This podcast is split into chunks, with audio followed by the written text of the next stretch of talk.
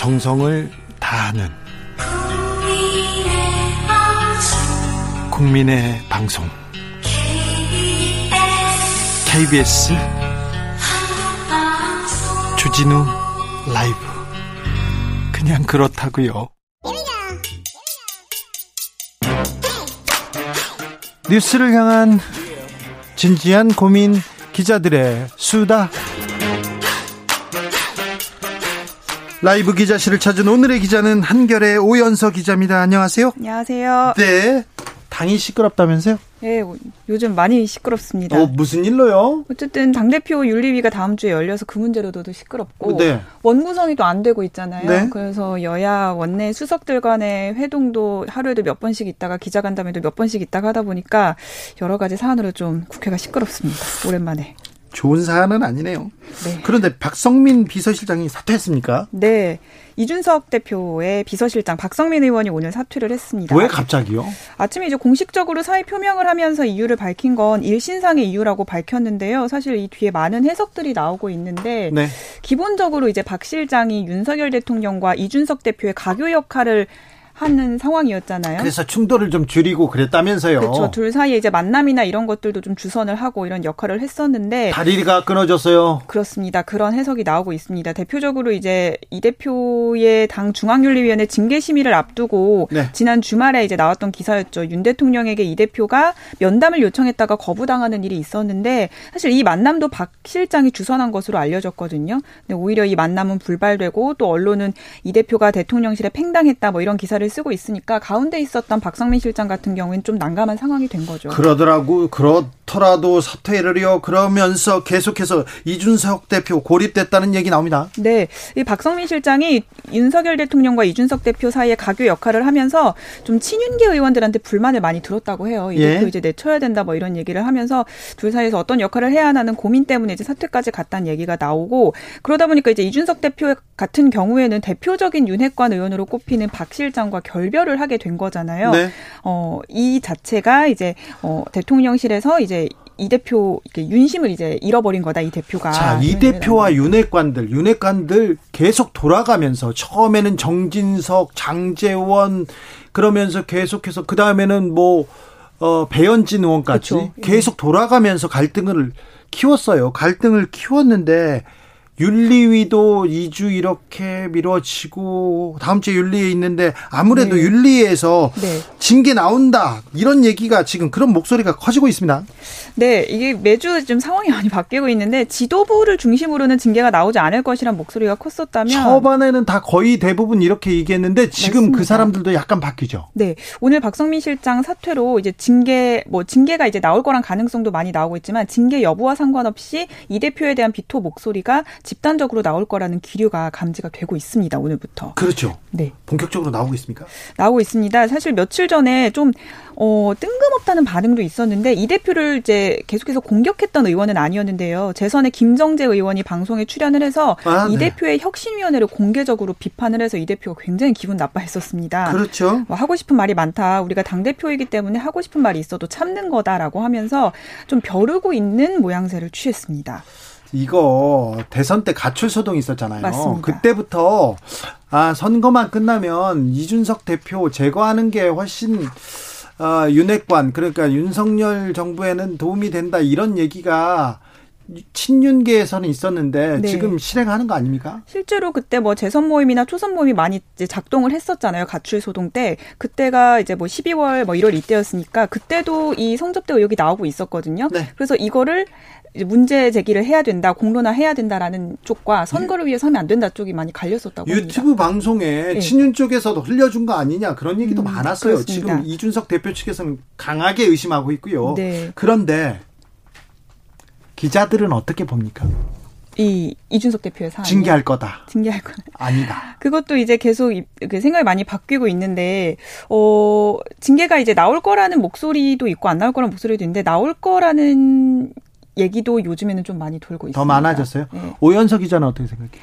제, 제 생각을 얘기하자면 저는 음 사실 어 윤리위도 이제 많은 부담을 가지고 있을 것 같고 정무적으로 좀 판단을 해서 높은 수위의 징계까지는 하지 않을 것 같고 낮은 수의 징계. 네, 경고 정도의 이제 수위를 조정을 해서 징계를 하지 않을까. 징계가 나오면 경고 징계가 나와도 네. 그래도 대표직은 유지는 되지만 어쨌든 대표직을 더 이상 유지하지 못하게끔 하는 움직임은 나올 수 있겠죠. 자, 징계가 나오면 그 다음에 국민의힘은 어떻게 됩니까? 이준석 대표는 가만히 있지 않겠다. 지금 벌써부터 포문을 열고 있어요? 맞습니다. 이준석 대표 쪽을 취재해 보니까 사실상 그 징계가 네 단계로 이루어져 있는데 네. 단계 단계마다 시나리오를 만들어서 대응을 할 준비를 하고 있다고 합니다. 그래요? 뭐 여론전이라든지 어쨌든 사실관계 에 대해서는 사실이 아니다. 우리는 사과할 일이 아니다라는 입장을 계속해서 갖고 갈 거라는 얘기를 하고 있고요. 당연히 불복을 하고 어, 이 대표가 취할 수 있는 조치가 굉장히 많이 있거든요. 뭐 재심을 신청할 수도 있고요. 또 법원에 효력정지 가처분 신청을 할 수도 있기 때문에 이렇게 되면 결국에는 이 윤리위 사태, 이준석 대표 징계 사태가 계속 뭐 7월을 넘어설 그러니까 뭐 7월을 넘어서까지도 이어갈 수 있다라는 얘기가 나오고 있습니다. 아, 이준석 리스크를 빨리 제거해야 된다 이렇게 그렇죠. 생각하는 윤핵관 측에서는 네. 빨리 정리하고 싶겠죠. 그래서 이제 뭐 이전뭐 뭐 이렇게 뭐 박상민 실장이라든지 이런 문제를 통해 가지고 뭐 조기 전당대회 얘기도 최근에 계속 나오고 있는데요. 뭐 한간은 어쨌든 오히려 이렇게 해서 이준석 대표 피해자 코스프레만 도움을 주는 거 아니냐. 윤핵관 쪽에서 뭐를 잘못 쓰고 있다. 뭐 이런 얘기도 나오고 있습니다. 음. 국민의힘은 계속 불구덩이로 뛰어들고 있습니다. 민주당은 맞습니다. 어떻습니까? 민주당은 이제 전당대회 날짜가 정해졌는데요. 네. 8월 28일에 전당대회를 통해서 새 당대표 및 지도부를 선출할 계획입니다. 출마 선언 이어집니다. 네, 릴레이로 나오면서 경쟁 구도도 본격화하는 모양새입니다. 네. 특히 97세대로 알려진 90년대 학번 70년대생 그룹들의 출마가 눈에 띄는데요. 네. 강병원, 박용진 의원이 출마를 선언했고 강훈식 의원도 이번 주 일요일에 출마 선언을 할 예정입니다. 알겠습니다. 눈에 띈다는데 그렇게 크게 눈에 띄지는 않습니다. 어차피 이대 이재명으로 되는 거 아니냐 이대명 얘기하고 있는데 네. 어 그런데요. 박지원 네. 전 위원장은 어떻습니까? 아, 진짜로 위원장. 박지원 전 위원장이 네. 전대에 나올까요? 이게 진짜 민주당 기자들 사이에서도 굉장히 많이 갈리고 있더라고요. 근데 기본적으로 어쨌든 공개적으로 메시지를 내고 있잖아요. 박지원 위원장. 갑자기? 네, 갑자기 내고 있죠. 그리고 지난 28일에는 윤호중 비, 박지원 비대위 체제 뒤풀이 자리에도 참석을 해서 자리를 함께 했다고 합니다. 아, 그래요? 네, 오프라인에서도 이렇게 활동을 하는 거 보면 출마를 염두에 둔 행보 아니냐 이런 관측이 나오고 있는 겁니다. 근데 또 갈리는 것도 있어요. 네. 왜냐하면 네. 이제 박지원 전 위원장이 사실 제가 알기로도 불꽃 활동을 하는 중에도 이제 유학을 준비하고 있었던 사람이었거든요. 예. 유학 거의 가기 직전에 이제 불꽃 활동 때문에 이렇게 다 취소가 된 상황이었어서 이번에 이제 이 어, 이, 이런 계기로 뭐 유학을 가, 서 이제 공부를 할 계획을 갖고 있기 때문에 현실적으로 당대표 출마 안 할 거다라고 얘기를 하는 기자들도 있습니다. 당내 지지세가 그렇게 또 확고하지는 않기 때문에. 그렇죠. 당내에 사실 친한 의원들 자체도 없고 네. 뭐 굳이 옆에서 이제 이런 당대표 출마를 부추긴다고 하면 같이 이제 일을 했던 당직자들 정도만 이렇게 부추기고 있는 상황이라고 하는데 이미 뭐 지선 직전에도 당내 분란으로 비춰질 만한 뭐 586 용퇴 뭐 이런 메시지를 내서 당내 비토 정서가 좀 강한 상황이잖아요. 네. 그래서 어, 의원들의 또 지지를 받지 못하는 상황에서 굳이 나오겠느냐라는 얘기가 나오고 있습니다. 자, 박지원 전 비대위원장하고 친했던 오연서 기자는 어떻게 생각하십니까? 어, 제가 사실 저도 박지원 전 위원장이 물어봐죠. 물어봐야지. 그러니까 나올 거냐 물어봐야 할 거 아니야. 정치인이 되고 나서는 정말 연락이 잘 안 됐는데 그래도 측근들을 통해서 이렇게 취재를 해보면 박지원 위원장 어쨌든 어, 출마, 그러니까 당대표 출마가 아니라 의원 출마에 대한 의지가 굉장히 강하대요. 그러면은 장기적으로 봤을 때 어쨌든 본인의 존재감을 계속 높이려면 이런 데 나와서. 아, 정, 정치 의원 출마에 대한 의지가 있어요? 있다고 합니다. 그래서 아. 이, 그런 의지가 있기 때문에 사실 당에도 들어왔겠죠. 그래서 네. 뭐 이번에 어쨌든 지지세도 적고 해서 뭐 나오면은 좀 이들 얻을 게 없다고 생각할 수는 있지만 네. 나와서 네. 어쨌든 이름도 한 번 더 알릴 수 있고 세금도 좀 더 높일 수 있고 그런 계기로 삼으시지 네. 않을까 싶습니다. 정치에 나서서 특별히 체급이 좀 올라가면 연락이 안 되는 분들이 있어요. 아, 의, 당사자가 네. 예, 예. 그, 그런 분들 멀리 못 갑니다.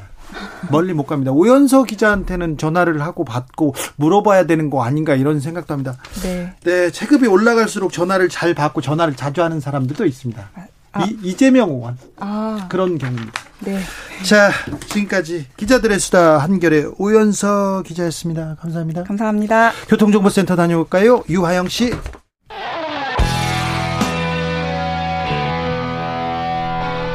스치기만 해도 똑똑해진다. 드라이브 스루 시사 주진우 라이브.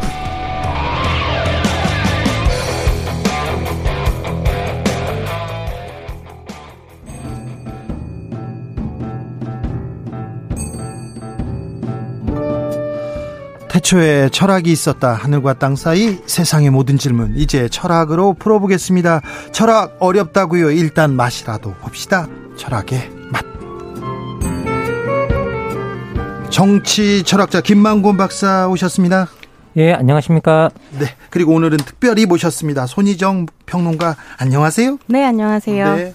잘 오셨습니다. 불러주셔서 감사합니다. 아닙니다. 여기는 따뜻하고요. 철학적으로 풀어보는 얘기 합니다. 원하시는, 하고 싶은 얘기 다 하시면 됩니다. 아, 따뜻하게 네, 만들고 네, 네, 가겠습니다. 네, 네, 안 따뜻해도 됩니다. 김만곤 박사는 따뜻해야 됩니다. 네. 아, 예, 알겠습니다. 자, 오늘은 정치 양극화에 대해서 이렇게 얘기해 보려고 합니다. 좀 극단적으로 갈리지 않느냐. 음. 중도. 그리고 이렇게 생각, 다르게 생각하는 사람도 있는데 다른 사람 다르게 생각하면 저거 배신 아니냐, 수박 아니냐 이런 얘기도 있고요. 그리고 우리 편 아니면 다 적. 악마 이렇게 얘기하는 그런 어 좀 생각이 좀 팽배해 있는 것 같은데 좀 철학적으로 문화적으로 좀 풀어 보겠습니다. 예, 뭐 그 이거 뭐 최근에 들여다 보면 전 세계적으로 이제 도래한 탄, 탈진실, 탈사실 이제 이 패턴과 함께 또 우리 편 그래서 우리 편만이 옳다는 정치적 부족주의 시대가 예. 만들어졌다라고 이제 이야기를 하고 있는데요. 네. 그러면서 이제 자신들의 의견을 관철시키기 위해서 어떻게 보면 어 사실에 기반하지 않고 오로지 자기 정보 자기 편에 유리한 정보들을 그냥 그냥 뭐 옳은 것으로 믿고 그것에 따라 행동하고 네. 그것 그또더 나가서 이제 또 디지털 미디어가 발달하다 보니까 그런 정보를 공유하는 사람들과 어울리기 아주 쉬운 환경들이 만들어져 있고요. 네. 예, 그러다 보니까 더욱더 정치 양극화가 심해지고 있다라고 이제 이야기를 하시는 분들이 계십니다. 네. 네. 음, 사실 그 정치적 양극화라는 이야기를 할 때 좀 더 세밀하게 살펴보자면 이념적 양극화와 정서적 양극화를 얘기하거든요. 그러니까 이명, 이념 성향이 얼마나 다른가 한쪽에 있다면 다른 한편으로는 내가 지지하는 정당 안에서 상대 정당과 내가 지지하는 정당 사이의 온도, 감정 온도가 얼마나 차이가 나는가 이런 걸 봤을 때 이것이 격차가 많이 나는 걸 정서적 양극화라고 합니다. 네. 근데 그렇게 생각을 했을 때 오늘 이제 이야기를 나눌 뭐 팬덤 정치와 양극화 를 이야기한다면 역시 정서적 양극화가 문제가 아닐까 서로 너무 미워하고 말씀하신 것처럼 음. 이제 막 적으로 돌리고 네. 네 가 악마다라고 얘기하는 근데 그랬을 때 제가 좀 주목을 하게 되는 건 이런 식의 뭐 이념적 차이라든가 감정 온도의 차이가 등장하는 건 사실 문제가 아닌데 이런 차이가 등장했을 때 이 차이를 놓고 어떻게 의견을 조율하고 합의를 만들어 가는가가 음. 사실은 정치의 핵심일 텐데 네. 뭐 국민들은 물론이거니와 정치인들도 이 과정을 잘 못하는 네. 혹은 할 의지가 없는 이게 좀 문제가 아닌가 이런 생각이 좀 들기도 그렇죠. 하고요. 네. 사실은 정서적 양극화에 비해서 이념적 차이는 별로 없거든요. 요즘은 거의 안 보이죠. 네, 국민의당이나 네. 민주당이나 이념적으로는 너무 비슷한데 공약 보면 깜짝 놀랍니다. 네, 네, 미워만 한다. 네. 이게 좀 요즘의 정서적 양극화의 문제가 음. 아닌가 이런 음. 생각을 하고 있습니다. 그런데 그렇게 생각하는 것도 그 그럴 수 있어요. 이분은 이렇게 생각하고 저분은 저렇게 생각하고 좀 과격한 생각을 할 수도 있으나 음, 음. 여기에 편승합니다. 요즘은 유튜브라는 게 있어서 음. 사실이 아닌데 그 음. 앞에 가서 막 욕해요. 음, 욕하면 잘한다. 미운 사람한테 욕한다 그러면서 돈을 막 음. 보내줘요. 그럼 더 욕해요. 더 과격하게 욕하면 잘한다고 박수를 칩니다. 요거는 어떻게 봐야 됩니까? 뭐 실제 유튜브 같은 경우에서는 혐오의 상업화가 이루어지고 있다라고 이제 그렇게 봐야 될 것 같고요. 네. 그리고 상대방에 대한 혐오, 공격 이런 걸 조장하면서 오히려 그걸 돈벌이로 이용하는 사람들이 존재하고 있고 음. 그런 사람들이 어떻게 보면 여론을 상당히 호도하고 네. 그리고 실제로 어떻게 보면 사실관계를 망가뜨리고 그리고 사람들이 어떻게 보면 정서적 양극화를 더 부추기고 네, 그렇죠. 그리고 미워하면 미워할수록 돈이 더 많이 벌리니까 그래서 더더 예. 더 골이 깊어지고요. 예. 더 심해집니다. 뭐 지금 현재 이 부분에 대해서는 손희정 선생님께 훨씬 더 잘 설명해 주실 수 있는 부분인 것 같은데요. 네. 예. 굉장히 이제 여러 가지 고민들을 좀 하게 되는데 사실은 저는 정말로 큰일이라고 생각하는 건 사이버 레카들의 활동이라고 네. 생각하거든요. 네. 그래서 이제 뭐 정치인이 무슨 말을 했다거나 혹은 연예인이 무슨 정치적 발언을 했다라고 하면 사람들이 가서 이제 악플을 달죠. 네. 그럼 이 악플이 신호탄이 돼서 사이버 레카들이 움직이기 시작합니다. 그렇죠. 그래서 이제 뭐 기자님께서도 사이버 레카한테 굉장히 고통을 당하시기도 하시는 걸 제가 유튜브에서 보기도 했는데 네. 막 쫓아다니면서 막 네. 의견을 말해달라. 근데 이 사이버 레카가 그 악플을 신호탄으로 이제 가서 자기가 취재를 한다라는 착각 안에서 유사 언론 행위를 하고요. 네. 그 행위들 안에서 돈을 벌기 시작한다는 게 너무 큰 문제인데 이 돈을 버는 고리를 어떻게 끊을 것인가 가 사실은 음. 우리가 정치만큼이나 해결해야 될 중요한 제도적인 문제이기도 하고요. 네. 근데 이 사이버 레카 짓이라고 하는 게 사람의 생명을 박탈하기도 하는 데까지 가 있으니까 그러니까, 그러니까 뭐 단순히 혐오가 돈이 된다라는 문제를 넘어서 네. 생명을 해치고 있기 때문에 이건 정말로 공론장에 꺼내놓고 음. 이야기를 해야 되는 문제다라는 생각이 들죠. 아 이게 또 어느 정도 진실을 또 정의를 기반하고 있어야 되는데 그리고 약자의 편에 있었어야 되는데 그런 건 중요하지 않습니다. 누구를 더 강하게 욕하느냐에 따라서 달라지는데 이런 사회적 양극화, 정치적 양극화가 우리나라에만 있습니까? 이게 전 세계적 현상입니까? 이게 뭐 전 세계적 현상이다까지를 보기, 보 기에는 좀 어려운 것 같고요. 그런데 뭐 전 세계적으로 어느 정도 과거보다는 더 강화되어 있는 건 맞고 그런데 이런 현상이 이제 미국이나 이런 사회에서 상당히 더 강화되어 나, 나타나고 있는데 저는 그 같은 맥락, 우리와 미국의 같은 맥락에 서로 이제 정치 제도로 보면 양당제를 공유하고 있다라는 측면이 있는 것 같아요. 네. 그런데 이익은 지금 그 어느 때보다 다 세분화되어 나가고 있는데 그 세분화되는 이익들이 표 표출될 수 있는 제도, 제도적 출구는 사실상 두 군데밖에 없는 거잖아요. 그런데 그 이 두 군데에서 어쨌든 우리 편에서 이렇게 목소리가 나와 목소리를 낼 수 있어야 내 이익이 실현된다라는 거 그거 하나와 그리고 세분화된 이익을 하나의 정당이 수렴하고 있는데 하나와 두 개의 정당이 수렴하고 있는데 그러면 그 정당 내에서 내 세분화된 이익을 실현하기 위해서는 내 목소리가 그 어느 때보다 더 크게 외쳐야 되고 네? 더 많은 걸 요구해야 되는 그런 음. 성향들이 음. 나타나기 때문에 그런 것들 자체가 오히려 또 정치 정치적으로 아주 뭐 목소리 자기 존재감을 드러내기 위한 행위들이 잦아지고 그러면서 정치적 양극화를 오히려 더 부추기고 그 과정 속에서 자기의 존재감을 부각시키고 자기 위상을 찾아가려고 하는데 문제는 뭐냐라고 하면 정치에서는 언제나 목소리를 내는 한 사람이 가만히 있는 열 사람보다 더 많이 대표되는 경향이 있거든요. 네. 실제 이런 것들이 지금 현재 우리가 뭐 정치 팬덤이다 막 이런 것들 이야기하면 거기에 정확하게 반영되고 나타나는 그런 현상들이 아닌가라는 생각이 듭니다. 음. 이게 사실 정치적 양극화라고 하는 게 정말로 문제가 되는 이유 중에 하나는 갈등을 조정할 수 있는 능력이 정치적으로 상실되다 보니까 네. 입법 난관이라고 할까요? 입법 교착이라고 할까요? 국회가 일을 못하는 일들이 벌어지고 음. 민주주의가 뭔가 이제 붕괴되고 이런 식의 문제들이 생기기 때문에 양극화가 문제인 거거든요. 그래서 실제로 이제 미국 같은 경우에 왜 이렇게 양극화가 심해지는가 이런 걸 연구했을 때 북유럽의 다당제 국가에 비해서 양당제 체제인 나라가 훨씬 더 양극화가 심화되는 경향이 나타난다고 하더라고요. 네, 네. 그러니까 사실은 네. 예, 양당 체제를 좀 고민을 해야 되고 저 같은 경우에는 미국의 양당제를 보면서 정말로 고민하게 되는 건 최근에 이제 로데웨이드 판결이라고 네. 음. 여성의 낙태 자체를 처벌하게 하는 방식으로 대법원이 판결문을 바꾸잖아요. 역사가 거꾸로, 거꾸로 가고 있습니다. 네. 근데 그게 사실은 미국의 양당제에서 80년대부터 미국은 말하자면 정치적 양극화가 강화되는데 그 80년대 정치적 양극화가 강화될 때 그 강화를 견인했었던 것이 낙태죄 같은 도덕적인 문제들이었거든요. 그러니까 왜냐하면 실제로 미국도 이념 차이가 민주당과 공화당 사이에 크지 않죠. 않기 때문에 아. 공화당 쪽에서 내걸 것들이 필요했었고 그랬을 때 예컨대 이제 뭐 동성애자를 혐오하는 방식이라든지 아니면 낙태를 처벌해야 된다라는 방식으로 사실은 이제 정책 자원을 만드는 거죠. 네. 그래서 이런 것들을 좀 보면 고민이 되는 부분들이 있습니다. 혐오를 음, 팝니다. 음. 아 이게 정치를 통해서 좀 이 갈등이 조정돼야 되는데 음, 그리고 사법부를 통해서 정치 갈등이 종결돼야 되는데. 여기가 기능을 또 제대로 못 하니까 이 혐오가 계속 또 커집니다. 양대 정치 권력에 야합하는 것 필요합니다. 아하님이 이렇게 얘기하는데 그런데요. 왜 중도가 그 많은 중도는 어딜 갔을까요? 왜 잠시 음. 자취를 감춘 걸까요? 음. 뭐 중도 같은 경우에는 사실은 지금 현재 이제 우리가 중도들이 움직이는 패턴을 보면 어떤 결국은 이념이나 아니면 뭐 어떤 정당이 내세우는 그런 정강이나 이런 것들을 따라가고 있지 않고 네. 어떤 어떤 특별한 사건이나 이슈별로 이제 움직이고 있기 때문에 그리고 중도층 음. 내에서도 서로 결집하는 요인들이 다 다른 것 같아요.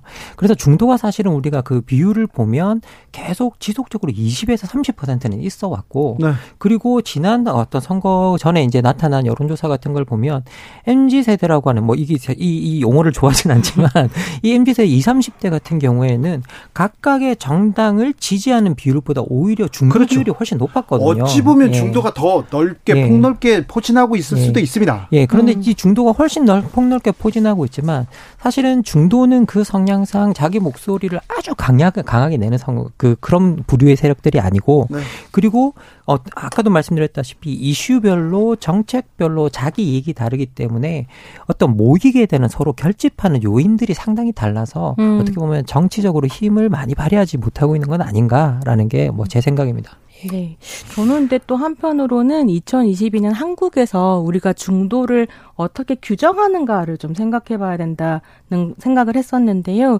왜냐하면 대부분의 언론에서 양당제를 자연으로 설정해 놓은 다음에 양당제는 당연한 거야 라고 생각을 하면서 국민의힘이나 민주당을 지지하지 않는 어떤 사람들 중도라고 이제 설정을 하고 이, 이 이제 중도 이 스윙 보터들을 어떻게 잡을 그렇죠. 것인가. 그 개념도 네. 또 동의하기는 어려워요. 하 거든요. 네. 근데 네. 그랬을 때 사실은 중도가 자취를 감췄다라기보다는 중도는 대변되지 않는 것 아닌가 그렇죠. 이런 네. 생각을 네. 되게 많이 했고요. 네. 사실 저는 시사 프로그램도 여기에 일정 정도 책임이 있지 않나. 네. 왜냐하면 늘 양당의 대 대변자들을 이렇게 앉혀놓고 싸움을 붙이면서 사실 어떻게 보면 청취율이 올라가기도 하고요. 그래서 좀 더 중도를 대변할 수 있는 목소리가 필요하다 이런 생각을 하죠. 뜨끔 반성합니다. 네, 잘못했습니다. 조성빈님 중도가 우리나라에 적은 이유가 어느 지정이든 붙지 않으면요. 그 나름 그 진영에서 비난받기 때문입니다. 얘기합니다. 송우님께서 우리나라는 두 명만 모여도 싸웁니다. 그래서 세 명이 정답입니다. 정당도 마찬가지입니다. 다당제가 싸움을 약화시키는 길이죠. 네. 세 명이 정답인가요? 좀 네 명, 다섯 명 해도 괜찮습니다. 일곱 명 정도 해도 괜찮을 그렇죠. 네. 어쨌든 홀수가 중요한 거네요. 네. 하이드 님께서 혐오는 달콤하고 중독도, 중독도 됩니다. 맥락을 왜곡해서 상대를 악마화하고 그 과정에서 자신의 정치적, 경제적 이익을 챙기게 됩니다. 이렇게 얘기하는데 선거가 거듭될수록 이렇게 정치 팬덤은 좀 화제가 되고 좀 세지기도 합니다. 개딸 양아들 등등 어, 선거 국면에서 유난히 팬덤의 목소리가 크게 도드라지는 이유는 뭐라고 보시는지요? 음, 선거 국면이라고 하면 이번 선거 국면이라고 물어보시면 네. 사실은 이번 선거 국면에서만 팬덤의 목소리가 도드라졌던 것은 아니고 네. 사실은 개딸의 등장이 대선을 좀 더 드라마틱하게 만들기는 했었던 것 같아요. 네. 그래서 뭐 민주당 관계자들 같은 경우는 우리한테 이틀만 더 있었으면 음, 이길 수 있었다 이런 이야기를 하기도 하는데요. 사실은 이게 한편으로는 팬덤 처음에 기대어서 자아도취된 부분 아닌가라는 생각을 좀 하게도 되죠. 근데 한국 같은 경우에는 어쨌거나 뭐 2012년 18대 대선 때 박근혜 대 문재인 이 붙었을 때두 네. 팬덤이 굉장히 세게 붙었었고요. 그렇죠. 강력했죠. 네. 제가 봤을 때는 되게... 그때 팬덤이 지금보다 더 셌으면 셌지 덜하진 않다는 생각이 들어요. 예선에. 음, 네, 네, 그렇게 생각합니다. 저도. 그래서 아, 뭐 이게, 이게 일단은 뭐 지금이 시, 그래서 이제 시작이 아니다. 뭐 지금이 뭐 유독 더 도드라지는 시기는 아니다라는 말씀을 그렇죠. 네, 손희정 선생님께서 해주신 것 같고요. 네. 저도 뭐 그때를 돌이켜 보면 오히려 그때가 훨씬 더 강력하지 않았나라는 생각이 들고 그런데 이제 지금 생각해 보면 그럼 팬덤이 진짜 왜 문제일까 우리가 자꾸 생각해 본다면 저 같은 경우에는 정치인과 유권자들의 거리감이 좀 많이 달라진 것 같아요. 네. 과거보다 실제로 우리가 팬덤이라고 팬덤 정치 이전을 이야기하기 전에 우리 뭐 김영 삼 대통령 시절 생각해 보면 민주산악회 같은 게 있었잖아요. 네. 그럼 그때 그 사람들이 270만 명이었단 말이에요 회원이. 네. 그럼 그 엄청났는데 그때는 어디에서 예. 집회 뭐라고 해야 되나 연설회 하면은 예. 막 몇만 명씩 몇십만 그러니까. 명씩 동원되고 예. 가고 막 그랬죠. 그러니까 지금보다 오히려 더했으면 덜했지 덜한 그런 것들이 아니었는데 네. 명백하게 차이는 뭐냐라고 하면. 하면 그때는 김영삼 아, 김영삼이라는 정치인과 그 지지자들 사이에 어느 정도 거리감이 확실히 있었던 것 같아요. 그래서 어떤 나는 정치인으로서 저 사람을 지지하고 음. 정치인으로서 뭘 하고 있다라는 그런 거리감들이 명백하게 존재했던 것 같은데 지금은 유권자와 정치인들 사이에 거리감이 너무 없지 않나. 예, 그런 것들이 디지털 미디어의 발전, SNS의 발전 그런 것들이 그런 거리감을 없애면서 과거와 다른 양상을 만들어내는데 상당히 많이 기여를 하고 있지 않나라는 생각이 듭니다. 근데 강성 지지자라고 하지 않습니까? 팬덤의 또 극단적인 모습을 보이기도 하는데 댓글 테러라고도 하고 신성 어, 털이도 하는데 배타성 공격성은 너무 좀 큰 것 같습니다. 네, 그렇습니다. 한편으로는 사실 말씀하신 것처럼 정치인을 추종하고 따르는 흐름이 옛날부터 있었던 네. 건데 이걸 요즘에 우리가 팬덤이라고 이야기하는 건 정치가 대중문화화 됐기 때문이기도 하거든요. 예. 그건 무슨 말이냐면 정치인을 아이돌로 본다는 겁니다. 그래서 비판적인 거리를 두고 못했을 때 비판하고 뭐 잘했을 때 지지하는 네. 이런 방식이 아니라 내가 곧 그이고 그가 곧 나일 뿐만 아니라 심지어 좀 흥미로운 건 최근에는 선거 국면에서 약간 프로듀서 원어원 같은 심성이 발동하는 거죠. 내가 만든 정치인, 내가 키운 정치인, 그래서 내가 그를 끝까지 지키겠다, 나의 아이돌. 이런 식의 이제 팬덤 문화가 합쳐지면서 사실은 이게 이제 합리적인 정치적 판단이라기보다는 아주 기이하고 뜨거운 열정으로 작동한다는 것이 지금 팬덤 문화의 되게 큰 부분인 거고요. 기이하고 뜨거운 열정. 네. 아니 뭐 생각해 보면 이제 정확하게 말씀해 주셨는데요. 지금 현재 뭐 우리가 팬덤 정치에 대해서 나오는 정의들을 보면 단순히 정치인이나 어떤 정치 컨텐츠를 살아가는 것을 넘어서 그 정치인과 자기 자신을 어떤 아주 정체성에 있어서의 동일시와 그러니까 나와 비슷한 동일시하고 그리고 더 나아가서는 단순히 그를 추종하기보다는 내가 원하는 방식으로 움직이지 않을 때 분노하고 오히려 더 화를 내면서 어기 더 오히려 더 빨리 반응하고 반응하기 때문에 실제로는 정치인들이 어떤 팬덤이 지지를 받아서 되게 좋을 것 같지만 네. 오히려 정치인들도 그 올가미 속으로 들어가면 네. 그 지지 세력의 말을 들어주지 않 않으면 안 되게 되는 네. 그런 상황이 만들어진다는 팬이 얘기하고 안테 있습니다. 팬 되는 거 그거 진짜 많이 봤어요. 제일 무섭죠. 네. 그래서 어제의 지지자가 오늘 이제 유세장에 나타나서 계란을 던질 수도 있는 네. 네. 이런 상황이 펼쳐지는데요. 네. 근데 그랬을 때 확실히 SNS의 역할, 디지털 미디어의 역할이라고 이- 하는 게 있는 것 같기는 해요. 왜냐하면 이게 디지털에서 굉장히 가깝게 소통하고 있다라고 느낄 때 어떻게 보면 정치인과 지지자들 사이에 혹은 시민 사이에 관계가 예전과는 완전히 다른 방식으로 형질 전환된 부분들이 있거든요. 네. 음. 유인태 전 의원은 강성 팬덤이 자산일 수 있지만 끌려다니다 망하는 길이다 이렇게 지적하기도 했습니다. 그런데 정치 팬덤의 우려에 대해서는 얘기했는데 장점도 좀 있어요. 뭐 장점이라고 한다면 어떤 정치인이 자기가 원하는 것들이 있을 때, 자기가 어떤 원하는 정책이 있을 때, 그리고 순간적인 어떤 동원력을 가질 수 있고요. 그리고 그걸 통해서 자기가 원하는 정책을 실현할 때에 목소리를 우선적으로 이제 뭐 키우는 데 있어서는 좀 장점이 있다라는 생각이 듭니다. 하지만 그 장점만큼이나 부정적인 측면이 되게 크다는 생각이 들고요. 그리고 그런 그 팬덤 정치의 가장 부정적인 측면은 기본적으로 대화, 정치에서의 대화를 막는 현상들이 나타나기 때문인 것 같습니다. 심각해요. 예. 그래서 이제 어떻게 보면 정치는 기본적으로 상대방을 설득하는 행위인데 대화해야죠. 예, 예. 근데 팬덤 자체가 대화를 부- 부추기기보다는 대화가 아니라 아니야, 우린 정해진 길이 있고 이걸 꼭 해야 돼. 그래서 오히려 그것에 반대하는 사람들을 적으로 규정하고 그것을 공격하는 현상들이 나타나기 때문에 기본적으로 정치가 대화고 설득이라고 하는 그 전제 자체를 깨뜨리는 성향들이 있어서 더 큰 문제라는 생각이 듭니다. 절대 사수, 절대 박탈. 정치권에선 절대라는 얘기를 쓰면 조금 불리한 경우가 많은데 좀 그렇습니다. 그러니까 이게 만약에 내가 어떤 식의 의제를 가지고 있고 이걸 정치적으로 실현하고 싶다라고 할 때 팬덤의 화력을 빌리는 방식이라고 한다면 사실은 긍정적일 수도 있다고 생각하는데요.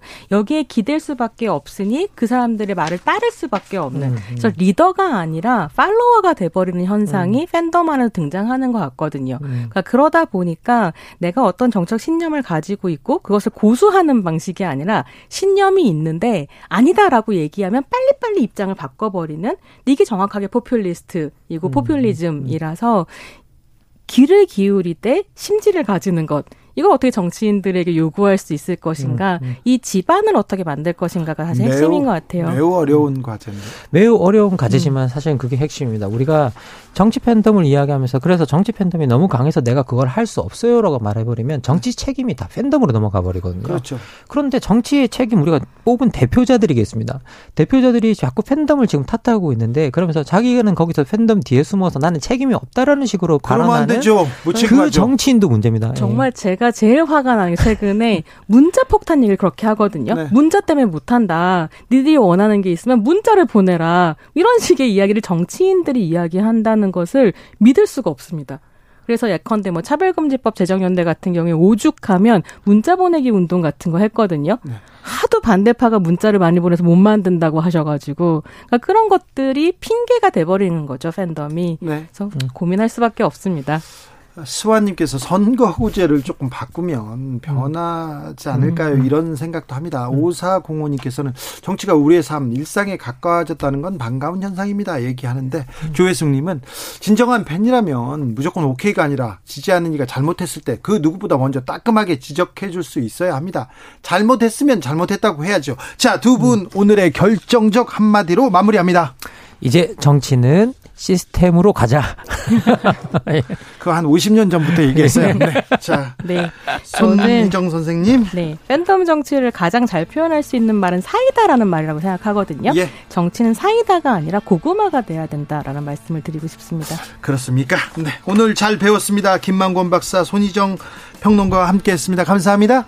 감사합니다. 감사합니다. 저는 여기서 물러가겠습니다. 돌발 퀴즈의 정답 최저임금은 9,620원이었습니다. 저는 내일 오후 5시 5분에 돌아옵니다. 지금까지 주진우였습니다.